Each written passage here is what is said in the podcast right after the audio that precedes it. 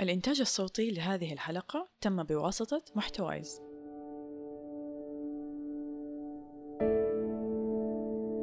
أهلا بكم مستمعينا في حلقة جديدة من بودكاست إقلب الصفحة. موضوعنا اليوم موضوع شائك جدا ولكنه أيضا موضوع مهم جدا. لأنه موضوع مثير للجدل ما كان أحد يتجرأ يتكلم عنه خاصة في المجتمعات المحافظة زي مجتمعنا. ولكن اليوم قررنا إحنا نتكلم عنه لأنه نعرف نبغى نعرف عنه أكثر ونكتشف أسبابه وإن نشوف إذا في طرق لمعالجته. موضوعنا اليوم هو موضوع الخيانة. نسمع قصة اليوم ونناقش الموضوع مع ضيفنا. كانت الزوجة في الثلاثينات من عمرها وكانت في قمة الرقي والأناقة وكان كل ما في هذه السيدة يدل على الذوق والترتيب والأنوثة. أما الزوج فقد كان في منتصف الأربعينات ذكي ومثقف جدا ويعمل كطبيب ناجح في مهنته. عندما زارني الزوجين كان قد مر على زواجهم ما يقارب عشرين سنة ولديهم أربع أبناء. وبصراحة استغربت جدا من زيارتهم لي فقد كان انطباعي الأول أن لديهم الزواج المثالي. كانت الزوجة تشتكي باستمرار من علاقات زوجها مع سيدات مثل الممرضات العاملات معه في المستشفى وسيدات من دون مستواه الاجتماعي.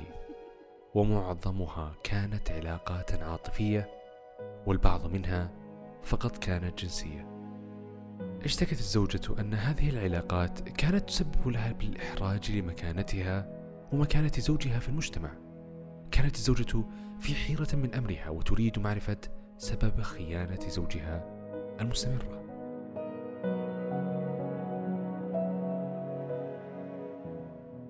باعتراف الزوج كانت الزوجة كاملة ربة منزل رائعة أم متفانية واجهة اجتماعية جميلة وهو يعرف أنه لم ولن يجد إنسانة مثلها وأنه لا يريد التضحية بها أو بعائلتهم. كان يرى أن لا ينقصه شيء في حياته معها وأنه لا يعلم لماذا يقوم بخيانتها المستمرة. وفسرها بأنها مجرد فراغة عين وتسلط من الشيطان. في الحقيقة لم تكن الحياة بينهم مثالية كما ظننت وكما كان يظن الجميع فقد كانوا كأي زوجين. هناك بعض نواحي القصور في العلاقة بينهم. والتي يمكن العمل عليها لتحسين مستوى العلاقة. وحتى الزوجة اتضح لي أن كمال أوصاف الزوجة كان يصوره له ضميره حيث كان لديها هي أيضا نواحي من القصور التي يمكن معالجتها وتحسينها للنهوض بالعلاقة. ولكن بقي السبب لخيانة الزوج غامض. في إحدى اللقاءات المنفردة بيني وبين الزوج صرح لي بسر ظل يكتمه طويلا. فقد كان هذا السر سبب لوم أمه له في يوم من الأيام وشعوره بالخزي لفترة طويلة من حياته مما اضطره إلى كتمانه ودفنه عميقا في داخل نفسه. والسر كان أنه طوال مراهقته وفترة شبابه كان متعلق بأفلام ممثلة وراقصة مصرية ظهرت في أفلام رخيصة فترة التسعينات وكانت دائما تظهر بدور المرأة البلدي في شكلها وملابسها وطريقة تعاملها مع الرجال. عندما صرح الزوج بهذا السر عرفت أين تكمن المشكلة. هو ينجذب للمرأة الأقل منه لأنه يرغب في الشعور بالسيطرة أكثر. وتخيفه المرأة الكاملة كما كان يصف زوجته لأنها كانت تهدد شعوره بالسيطرة والفوقية. سبب قد لا يقتنع به الكثير من الرجال والسيدات ولكن كانت هذه الحقيقة. ومنذ أن عرفت هذا السر قمت بالعمل مع زوجته على أن تخفض شعوره بالخوف من مثاليتها وذلك عن طريق تقليل مستوى الكمال التي هي عليه. وتحاول أن تكون أقل مثالية معه واتضح أيضا أنها هي كانت متعبة من هذه المثالية في كل شيء والتي كانت تسبب لها التعب والضغط كما نصحت الزوجة أيضا بتسليم صلاحيات أكثر للزوج في المنزل حتى يشعر بأهمية دوره في حياة أسرته وزوجته وأنها تحتاج لمساعدته في القيام بالمسؤوليات المنزل والاعتماد عليه في ذلك. لا أعلم إن كانت المشكلة قد انحلت أو إذا كان الزوج توقف عن خيانة زوجته، ولكني ما أعلمه هو أنه قد تتعدد أسباب الخيانة الزوجية، ويجب على الزوجين مواجهة الأسباب الحقيقية بشجاعة.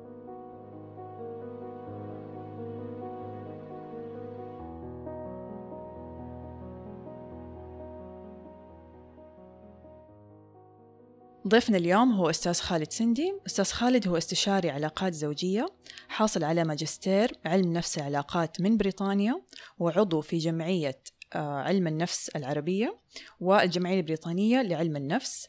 وكما يقدم استشاراته في مركز آكت أو آكت سنتر في جدة. أهلا بك أستاذ خالد. أهلا وسهلا.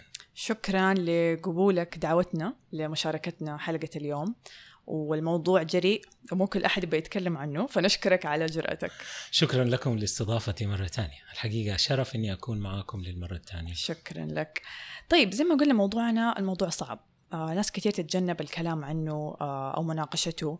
بس إحنا زي ما قلنا حابين نعرف عنه أكثر وباستضافتك أنت خبير في هذا المجال في مجال العلاقات الزوجية وعدت عليك يمكن قصص كثير زي ما سمعنا في القصة القصة غريبة آه، وإلى النهاية ما كان معروف إيش سبب الخيانة. وأعتقد هذا الموضوع اللي دائما الواحد يسأل نفسه ليش؟ ليش بتصير في أصلا خيانة بين الزوجين؟ صح يعني موضوع الخيانة كان دائما من المواضيع التابو. اللي المجتمعات تحاول إنها تتفاداها. وحتى لما يحصل في في داخل إطار الأسرة يقوم الزوجين يحاولوا يتكتموا على الموضوع ويفضل الألم محصور داخل الأسرة لأنه شيء مشين غير جيد ما نبغى أحد يتكلم فينا الفضايح تكتر. ولكن ده ما بيساعد الاثنين على إنهم to be healed أو إنهم يتشافوا من ده الموضوع. بالعكس أحيانا يصعب العلاقة الزوجية ويخلي ما بعد الخيانة أكثر سوءا مما قبل الخيانة. so شكرا لكم أنكم فتحتوا الموضوع الجريء ده. ممتاز شكرا لك. أه طب خلينا نبدأ من البداية. لو نبغى نعرف الخيانة بالذات في زمن الآن ال social media والعلاقات في العمل والصداقات بين الرجل والمرأة كيف نقدر نعرف الخيانة؟ كان تعريف الخيانة موضوع جدا كبير بين علماء النفس تحديدا. أنا حتكلم من الجانب النفسي. تعريف الخيانة بين علماء النفس كان كبير جدا واسع جدا وكل مين لي معنى مختلف. لكن التعريف الأكثر انتشارا هو الانخراط أو الدخول في علاقة غير شرعية بديلة وسرية. لاحظ المو... الصفات دي مهمة. أيوه. غير شرعية بديلة وسرية أثناء الالتزام بعلاقة شرعية علنية واضحة. مما يؤدي بالطرف اللي تم خيانته إلى الشعور بالخذلان. سو so, في لي الخيانة لها صفات معينة لازم تكون سرية علاقة بديلة يسموها alternative relationship غير شرعية في وجود علاقة شرعية. والنتيجة الحتمية لها إنه في طرف تضرر شعر بالخذلان. ومن هنا لازم نفرق إنه الخيانة ليست صفة. لما يقولوا هذا رجل خاين, خاين. الرجال خاينين أو سيدة خائنة. الخيانة ليست صفة ولكن سلوك. هو انخراط في علاقة. يعني إيه سلوك؟ عشان الكلمة بس ما بتعدي كده تعدية بسيطة. السلوك يعني في سبب للسلوك الخطأ ده. إذا عرفنا سبب السلوك الخطأ واحد نقدر نقيمه نعيد آه عكسه نقدر إصلاحه نقدر العمل على إصلاح ما تضرر لأنه عرفنا السبب. زي ما يقولوا في المثل العربي إذا عرف السبب بطل العجب أو حلينا المشكلة.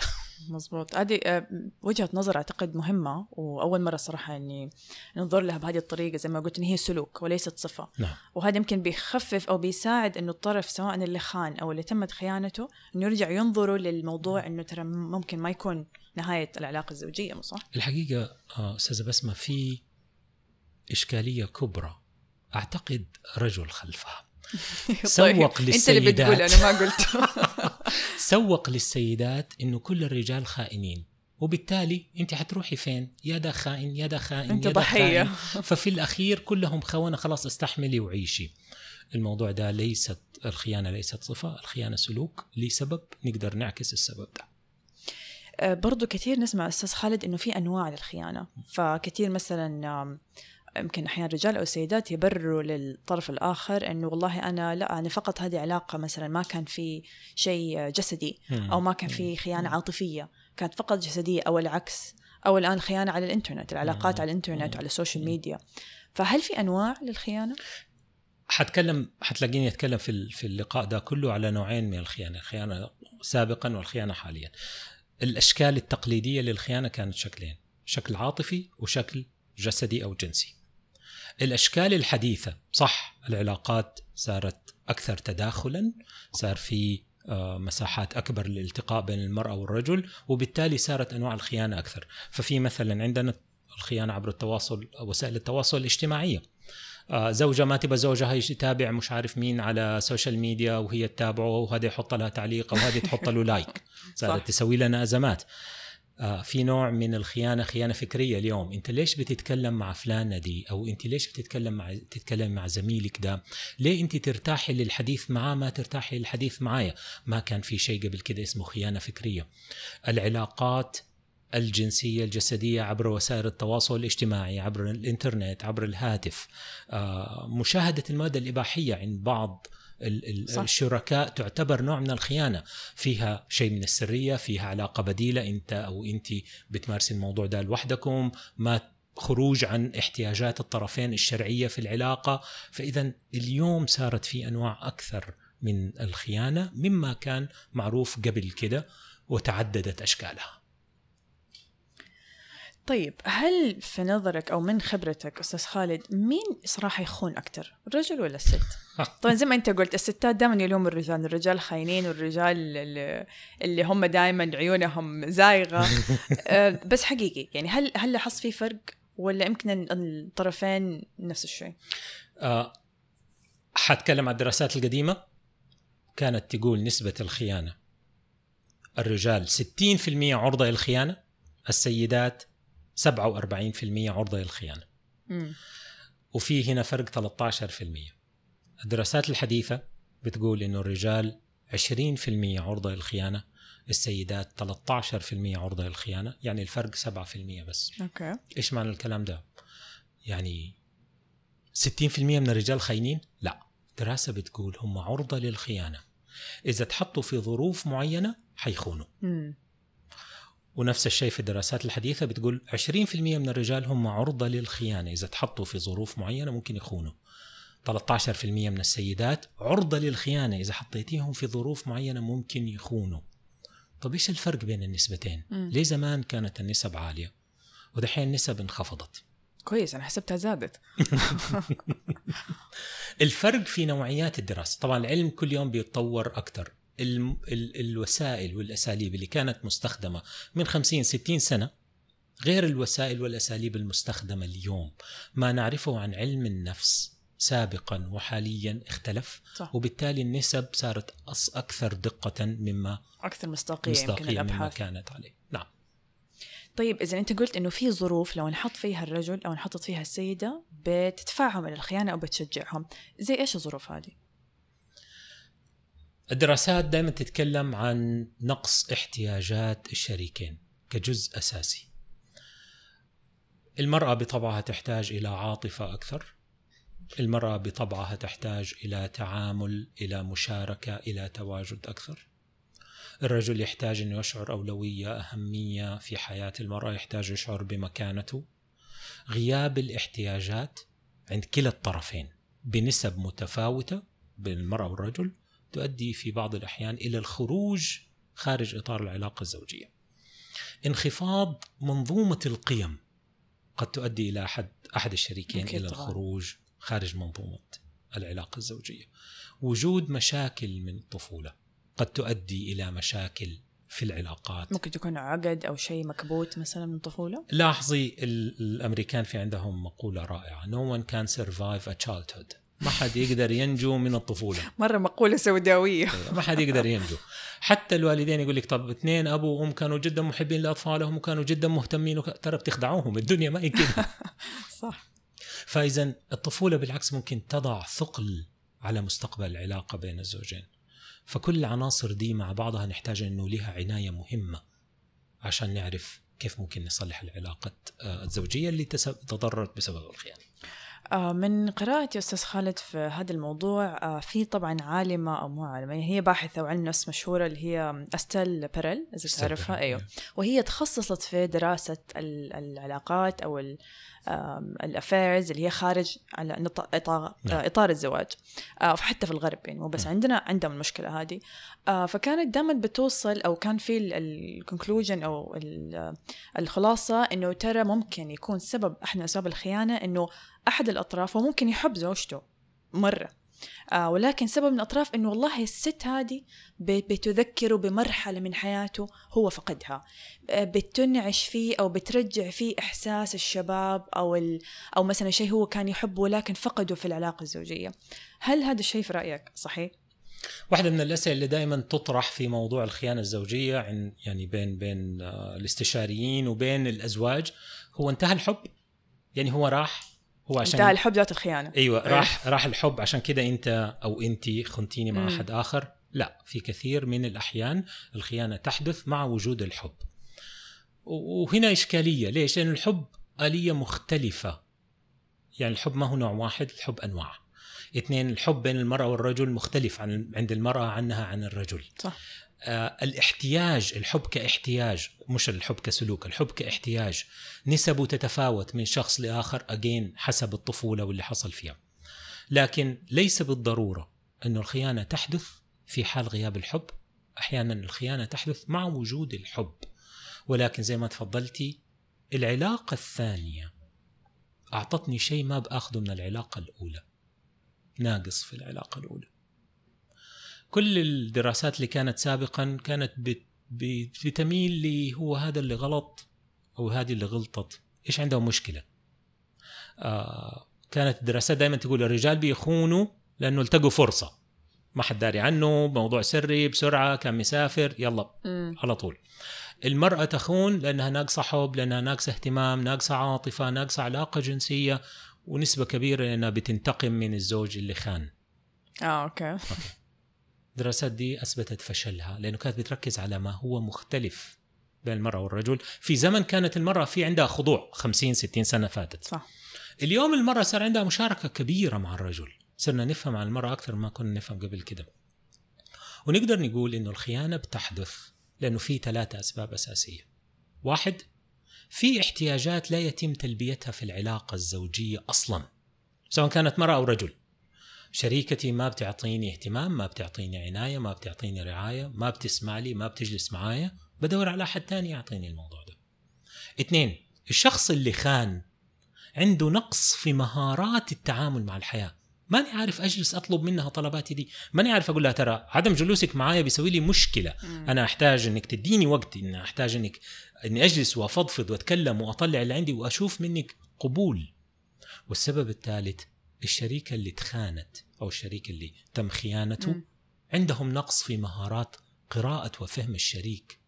يعني الخيانة ما تبدأ من أول يوم كبيرة. بالضبط. في دريفت كده بيحصل شوية شوية شوية شوية شوية شوية. من أول يوم هي أو هو ممكن يكونوا شافوا العلامات بس قالوا لا أكيد ما ما حيسوي ولا شيء.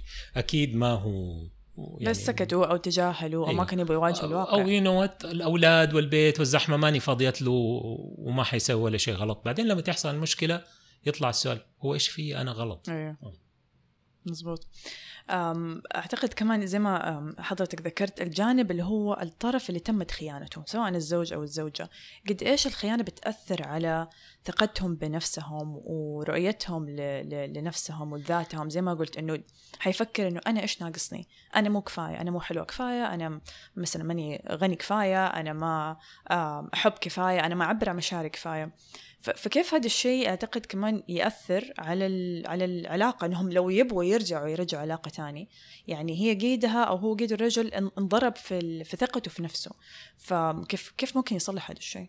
هنا الإشكالية الكبرى إنه إحنا بنحول الخيانة إلى إنه موضوع فيها مشكلة فيها. مم. أنا شكلي مو حلو أنا جسمي مو حلو أنا تفكيري مو حلو أنا أنا أنا أنا أنا, أنا ونبدأ يعني مجموعة من جلد للذات وتحطيم حقيقة للذات. وإشارة بأصابع الاتهام في نفس الوقت إلى أنه هذا الطرف الآخر برضه هو هو كذاب وهو مخادع وهو هو آه، لا يمكن حل العلاقة بالصورة دي لأنه حفضل أنا والآخر. الحقيقة اللي اللي أنا أتبعه المدرسة اللي أنا أتبعها في علم النفس تدرس الثلاثة مراحل. إيش متضرر في العلاقة بين الاثنين؟ قبل الخيانة ولا بعد؟ قبل الخيانة. قبل. إيش اللي سبب أصلا الموضوع ده؟ بالضبط. الدائرة الأولى اللي ندرسها تعال تعال نشوف إيش في العلاقة بين الزوج والزوجة أصلا متضرر. إيش في أنماط التفاعل اليومية بيناتهم متضرر؟ مم. كيف الحوار بيناتهم؟ أحيانا يكون في حوار بس ما هو صريح. صح. أقول الكلام اللي يعجبها وتقول الكلام اللي يعجبني. نتجنب المشاكل نتجنب والمضاربات. المشاكل يس. ما أعرف هو إيش يبغى إيش احتياجاته. أنا ما ما أعرف. هو ما يتكلم هي ما تقول هي ما هي صريحة هو ما هو صريح. ما أعرف الاحتياجات. اذا إيش التفاعل اليومي؟ كيف الحوار بيناتهم؟ إيش الاحتياجات؟ حق كل طرف عشان أقدر أحكم فين الضرر في العلاقة أصلا. العنصر الثاني الشريك اللي خان. إيش المهارات اللي عنده ناقصة؟ ما يعرف يواجه. ما يعرف يقول لها ده اللي أبغاه. عنده هروب من الموقف أو من الواقع. أو يواجهه بكلام لاذع وبكلام قوي فتقوم ما تدي له وجه. الطرف اللي تخان. انت ما فهمتي ولا انت فهمتي وطنشتي؟ مم. ولا انت فهمتي وقلتي لا, لا ما حيروح يساويها ابدا. هو يحبني وما حيلتقي زيي. عشان أحل الخيانة لازم أحل أسباب الخيانة. أرجع أقول الخيانة ليست صفة ولكن سلوك. صح. وبالتالي لازم أركز على العلاقة على الشريك اللي خان إيش ناقصه مهارات. على الشريك اللي تخان إيش ناقصه مهارات في فهم الشريك استيعاب الشريك ومحاولة احتواء الشريك. طيب دحين لو جاك زوجة أو زوج وقال لك والله أنا اكتشفت إنه زوجي بيخوني أو زوجتي بتخوني إيش بتقول له؟ بتقول له مثلا خلاص هذه نهاية العلاقة والعلاقة هذه أو الزواج بينكم يعني مكتوب عليه الفشل ولازم تخرج لأنه هو مثلا ما احترمك وما قدرك أو لا بتحاول تشوف لو يمكن تبغى تستمر الزوجة في العلاقة أو تبغى تصلح حأستخدم كلمة تقولها إيلين فشر واحدة من- برضو من أكبر الناس أيوه. المهتمين في موضوع الخيانة واللي تدرس الخيانة بقوة. إنه الخيانة أحيانا تكون أفضل شيء يحدث للزواج. مظبوط. قريت هذا الشيء قبل هو كده. اللي يعيد تأسيس كل العلاقة الغلط مهما كانت فترتها. بس في العمل مع الزوجين من يوم اكتشاف الخيانة الخطوات لازم تكون دقيقة جدا. في شخص جدا متألم نحتاج نهديه. مظبوط. نحتاج هذا الألم يتم الاعتراف به الاعتذار منه ومحاولات إرضاء الطرف المتألم. الطرف الثاني طرف يعني في أسوأ حالاته يشعر بتأنيب الضمير يشعر بالخزي. يشعر إنه هو مقصر يشعر إنه هو لازم يراضي يعرف يشعر إنه هو في مزنوق. فلازم الطرف الثاني يشعر بالأمان. تعال. لا تشرد. تعال. تعال. قرب أكثر. تعال نحل المشكلة. تعال نحل المشكلة. طبعا لا شك في بعض الأحيان يكون في الخيار للإثنين إنه you know إحنا ما نبغى العلاقة دي أصلا ما كانت نافعة. مم. وطالما انكشف الموضوع خلينا ننهي العلاقة. هذا اختيار لهم هم. as therapist ال role الأساسي اللي أنا بلعبه إني أساعد الإثنين على إعادة بناء العلاقة الصحيحة. أبغى بس أذكر يعني الله سبحانه وتعالى في القرآن قال آية مرة مهمة. وإني غفار لمن تاب وآمن وعمل عملا صالحا ثم اهتدى. كيف نبني الثقة مرة ثانية كده. صح الثقة ما ح... الثقة ما هو شيء يعطى، الثقة شيء يبنى يكتسب. بين يكتسب بين. الطرفين، شكرا لك. وبالتالي تعال نبني الثقة سوا، تعال نبني الفهم سوا، تعال نبني العمل على العلاقة سوا. سوا. ما نفعت يمكن سبحان الله رب ضرة نافعة. حصل شيء عشان يوضح إنه العلاقة أصلا غير ناجحة بيننا كطرفين ونحتاج إنه نفكر بصورة أخرى ولكن اكد مرة ثانية إنه هذا خيار للشريكين نفسهم. إذا يعني تنصح خلينا نقول المستمعين بيسمعونا الآن لو الزوجة أو الزوج اكتشفوا خيانة الطرف الثاني إيش تنصحهم يسوي؟ يروحوا يواجهوا ولا لا يتوجهوا لأخصائي زيك أو زي أخصائيين تانيين والله ويقولوا لهم ويساعدوهم إن هم يتعاملوا آه مع الوضع بالطريقة الصح. يعني في حال اكتشاف الخيانة أنا ما حاملك إني أقول لها لا, لا تواجهي أو لا تواجهي أو أصلا الموضوع حيتفتح لا حتكون بقوة. ففي البداية ما حتعرف الست أو الرجال كيف وبالذات الرجل أعتقد أسوأ يعني فما حيعرف كيف يتصرف. شكرا لك أبغى أقول هنا للرجال أرجوك تحلى بالحكمة الضرب العنف الإهانة لا سمح الله التعدي بالجرح أو بال- الانتقام. بالانتقام لن يجدي نفعا خصوصا في وجود الأبناء لأنه في مستقبل بكرة الابن أو البنت أو الأطفال هذول حيسمعوا كلام مو حلو. إذا مو منكم من اللي حوالينكم؟ مزبوط. إذا تحلى بالحكمة. اللي حصل حصل لسبب وأنت مشارك فيه. ما أنت خالي من المسؤولية. نعم هو دائما. إذا ما تحمل مسؤولية على طرف واحد. أنت فقط. مشارك فيه. وبالتالي اهدى.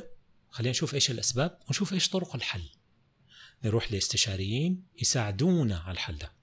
وأقول للاستشاريين لأنه في كثير من الاستشاريين والاستشاريات الخيانة وصمة صفة مم. لا. خلاص خيانة سلوك نرجع للأسباب نرجع نشوف إيش اللي كان حاصل غلط في العلاقة وكيف نقدر نحسنه وكيف نقدر نمشي لقدام إدخال الأهل شيء جيد ولكن غالبا بيكون على حساب العلاقة على تضخيم. العلاقة على إذا ما كان اللي بيتدخلوا حكماء جدا إيجابيين جدا ويراعوا سرية الموقف ويراعوا كمان. سرية الموقف ما حتكون فكرة جيدة طيب فإذا يعني نفهم من كلامك أستاذ خالد إنه في أمل لاستمرار الحياة الزوجية بعد اكتشاف الخيانة ولكن لازم يكونوا الطرفين يبغوا يشتغلوا على هذا الموضوع الحقيقة أنا دائما يعني أم، أعتقد إني أنا مع الناس ال- اللي مرة إيجابيين شوية بيقول كويس. دائما إيجابية حلوة. إيه دائما الأمل موجود. الحمد لله. طالما الاثنين يبغوا مرة ثانية الأمريكان بيقولوا كلمة رائعة. If there is a will there is a way. اللي. عنده رغبة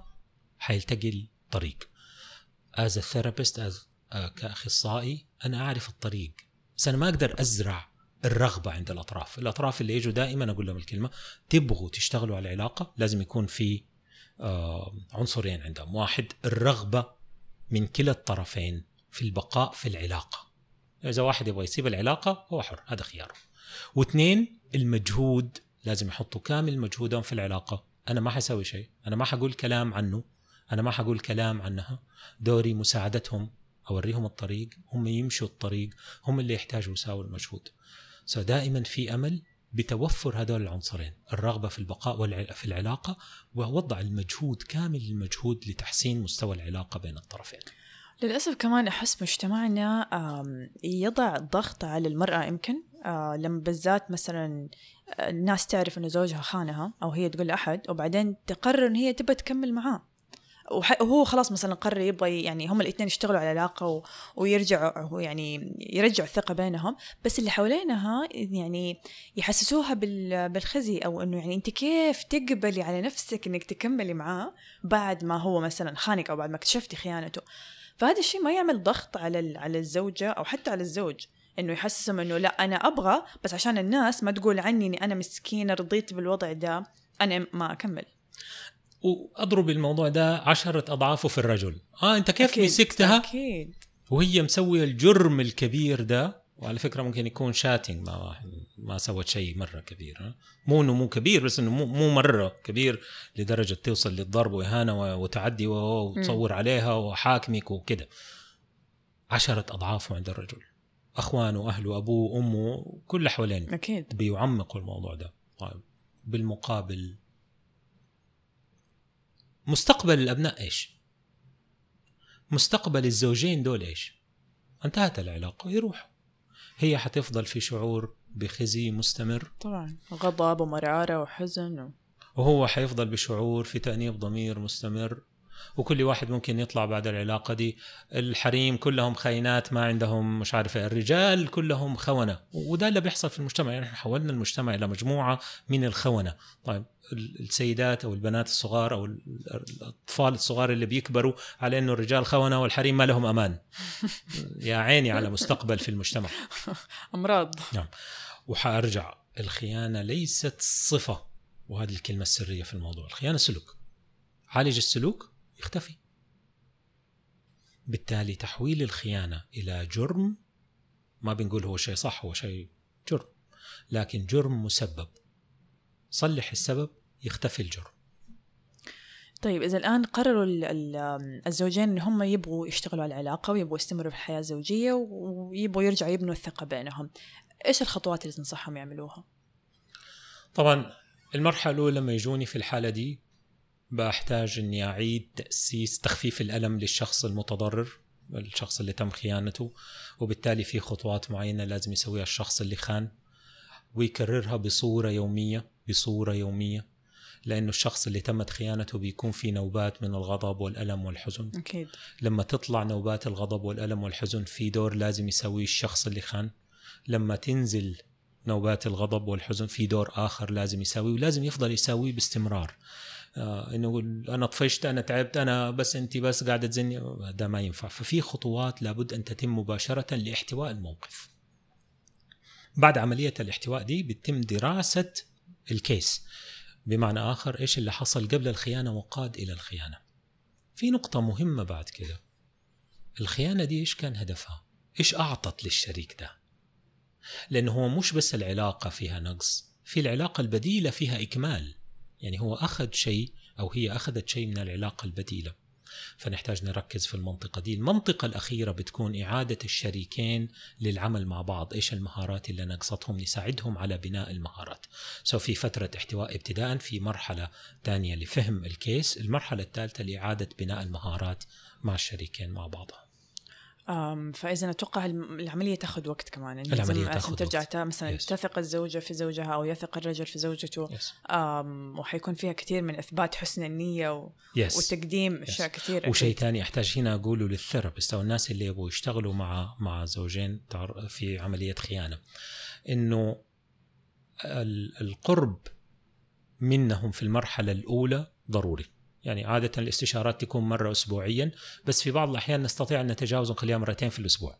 في المراحل الأولى دي الاثنين يحتاجوا إلى الاحتواء الاثنين يحتاجوا إلى أحد يسمعهم الاثنين يحتاجوا لأحد ما يكون بيحاكمهم أو بيجلدهم أو بيتهمهم أو بي بيلومهم فلل therapist أقول الكلمة دي إنه في البداية يحتاجوا إلى التعاطف منكم التعاطف الموزون طبعا. تمام أستاذ خالد آه، خلصت الكلام. إيش تعطينا كده خلاصه لل... لموضوع الخيانة؟ خليني أقول كيف نقدر نساوي مجتمع في أقل خيانة. لأن الخيانة آه، سلوك بشري ها؟ وموجود كان من زمان. موجود من زمان وحيفضل إلى آخر الزمان. عمرنا ما حنيجي كده في يوم نحله ونشيل الموضوع ده لا يمكن.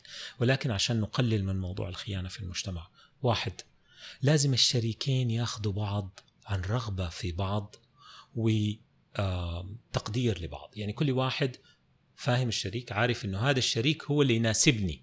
مو أي شريك. مو بتجوز فقط لأنه تقدم لي مو بتجوز عشان أهرب من بيت أهلي مو بتجوز عشان أنا حبيته وهي حبتني حتى لو ما إحنا مناسبين لبعض. الحب شيء والزواج معادلة ثانية ثلاث دقات أنت كانت تتذكر. نصيحتك.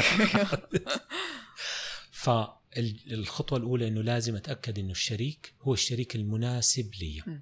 طيب. حتسمعني واحدة تقول لي إحنا قد اوريدي ورطنا وتجوزنا ممتاز. أقول لها ركزي في فهم الشريك لازم الشريكين يفهموا بعض. احتياجاتهم مخاوفهم سلوكياتهم طفولتهم كيف تعلموا منها.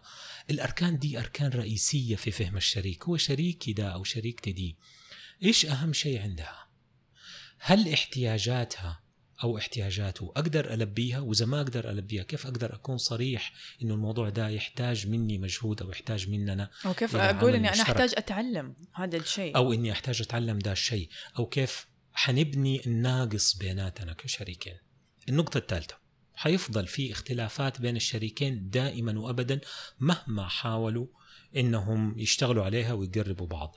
يصير الخطوة الثالثة والمهمة سامحيني على المثال اللي حقوله الزواج أعمى شايل مكسح رهيب المقولة يعني إيش أعمى شايل مكسح واحد ما يشوف بس يمشي الثاني ما يمشي بس, بس يشوف. يشوف. ولو قدروا يتعاونوا مع بعض الأعمى حيشيل المكسح والمكسح حيقول له روح يمين شمال وحيوصلوا لل final destination حقتهم هذا اعتمادا طبعا على مهارات التواصل اللي مهارات بينهم التواصل اللي أيوه. أكيد. أكيد تمام. خلاصة الكلام من عندي الخيانة أكيد شيء صعب آه، ويهز الحياة الزوجية. آه، وسواء كنت أنت الطرف الخائن أو اللي تمت خيانته فأنت مو لوحدك. كثير ناس عدوا بهذه ال- الأزمة فالمطلوب أن أنت تطلب المساعدة وتتوجه إلى أخصائي عشان يساعدك تتخطى هذه المرحلة. وأكيد طبعا برغبة الزوجين في إكمال الحياة الزوجية في أمل أنه يكون نقطة تحول يمكن للزوجين. وإن شاء الله يؤدي بعد كده يمكن إلى حياة زوجية سعيدة ويكونوا الطرفين راضين فيها. شكرا أستاذ خالد. يعني الحديث عن الموضوع هذا يطول وأكيد في أشياء كثير إحنا ما قدرنا نتناولها عشان الوقت آه ولكن طبعا إحنا دائما أكيد ما حنستغنى عنك وعن نصايحك في هذا الموضوع. وأكيد طبعا مستمعين إذا تحبوا تتواصلوا معنا على الموضوع نحب نسمع آرائكم وملاحظاتكم لا تبخلوا علينا فيها. شكرا أستاذ خالد. شكرا بسمة. آه برضو نذكركم مستمعينا بمجموعات الدعم مجموعات دعم إقلب الصفحة اللي بتحصل مرة في الشهر في جدة. إذا حابين تعرفوا عنها أكثر وحابين تشتركوا فيها تواصلوا معنا على الإيميل إقلب دوت الصفحة gmail.com أو ارسلوا لنا رسائل على مواقع التواصل الاجتماعي. شكرا لكم كان معكم اليوم بسمة.